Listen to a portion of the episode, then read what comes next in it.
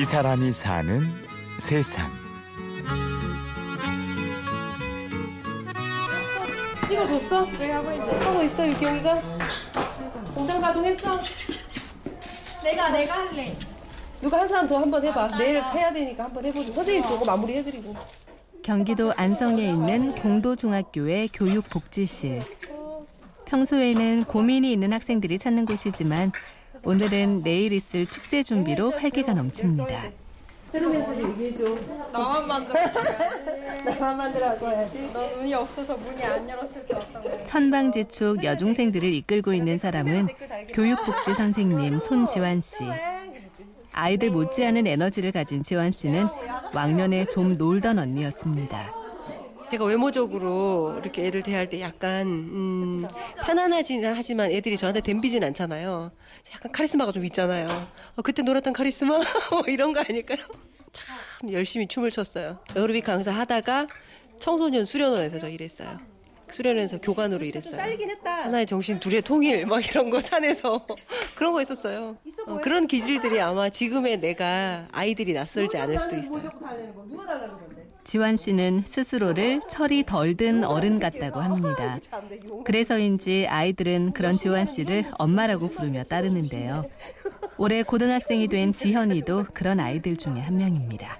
엄마처럼 믿고 따르는 선생님이에요. 중학교 3년 동안 생활하면서 이제 거의 힘든 일이 되게 많았는데 그때마다 이제 복지실 오면은 선생님이 항상 계시고 이제 친구보다 오히려 더 가깝고 엄마한테 못하는 얘기도 자주 해서 오히려 엄마보다 친한 사이기도 하고 어떻게 보면 이제 중학교 때 항상 옆에 계셨던 분이세요.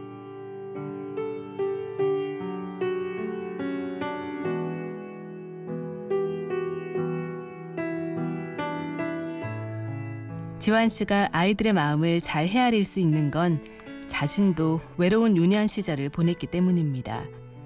사업으로 바쁜 부모님 대신 지환 씨는 시골 할머니 댁에서 자랐죠. 할머니가 날 키웠으니까 부모님이 두 분 다 곁에 계시지 않는 아이들의 마음 음, 그런 건 너무 사실은 제가 너무 더 얘네들보다 더 잘할 거예요. 그게 세세하게 어떤지 집에 가서 느낌이 어떤지 소풍 날 느낌이 어떤지 특별한 일이 생겼을 때 어떤지 뭐 고민이 생겼을 때 어떤지 그 느낌을 아마 잘 알죠 제가 그게 외로움인지도 몰랐어 그때는.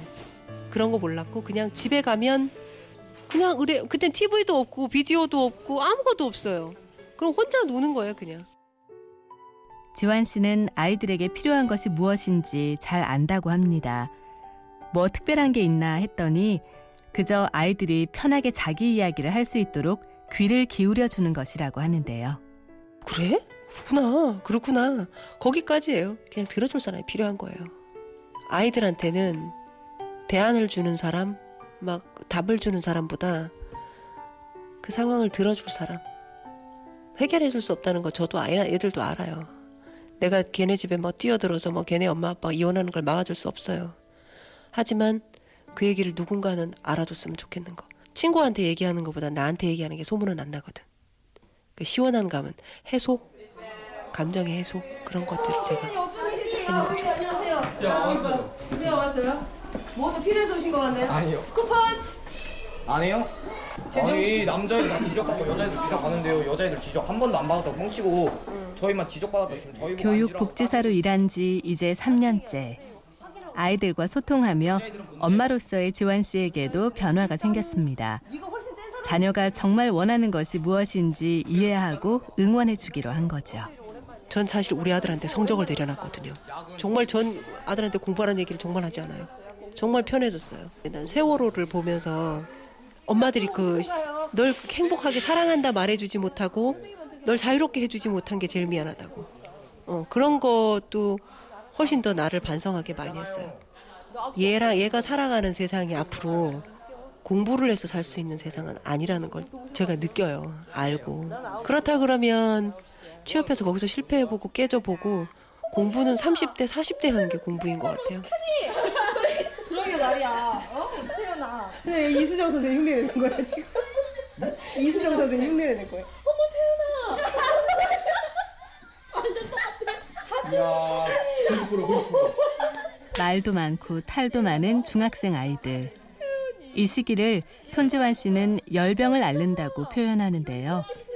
펄펄 끓는 열감기도 언젠가는 끝날 것이기에 지환 씨는 아이들이 이 시기를 잘 이겨냈으면 싶습니다. 그리고 좀 더 행복하고 즐겁게 살 수 있다는 것을 자신을 통해 보여주고 싶다고 말합니다.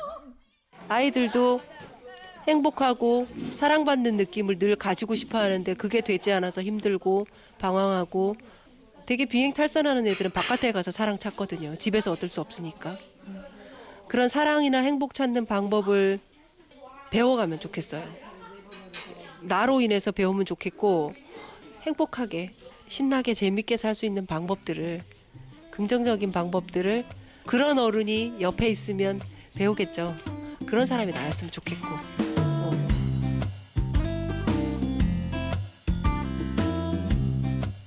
이 사람이 사는 세상.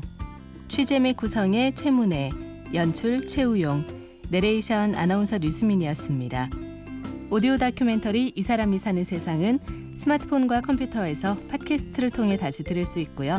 저는 내일 오전 11시 50분에 찾아오겠습니다. 고맙습니다.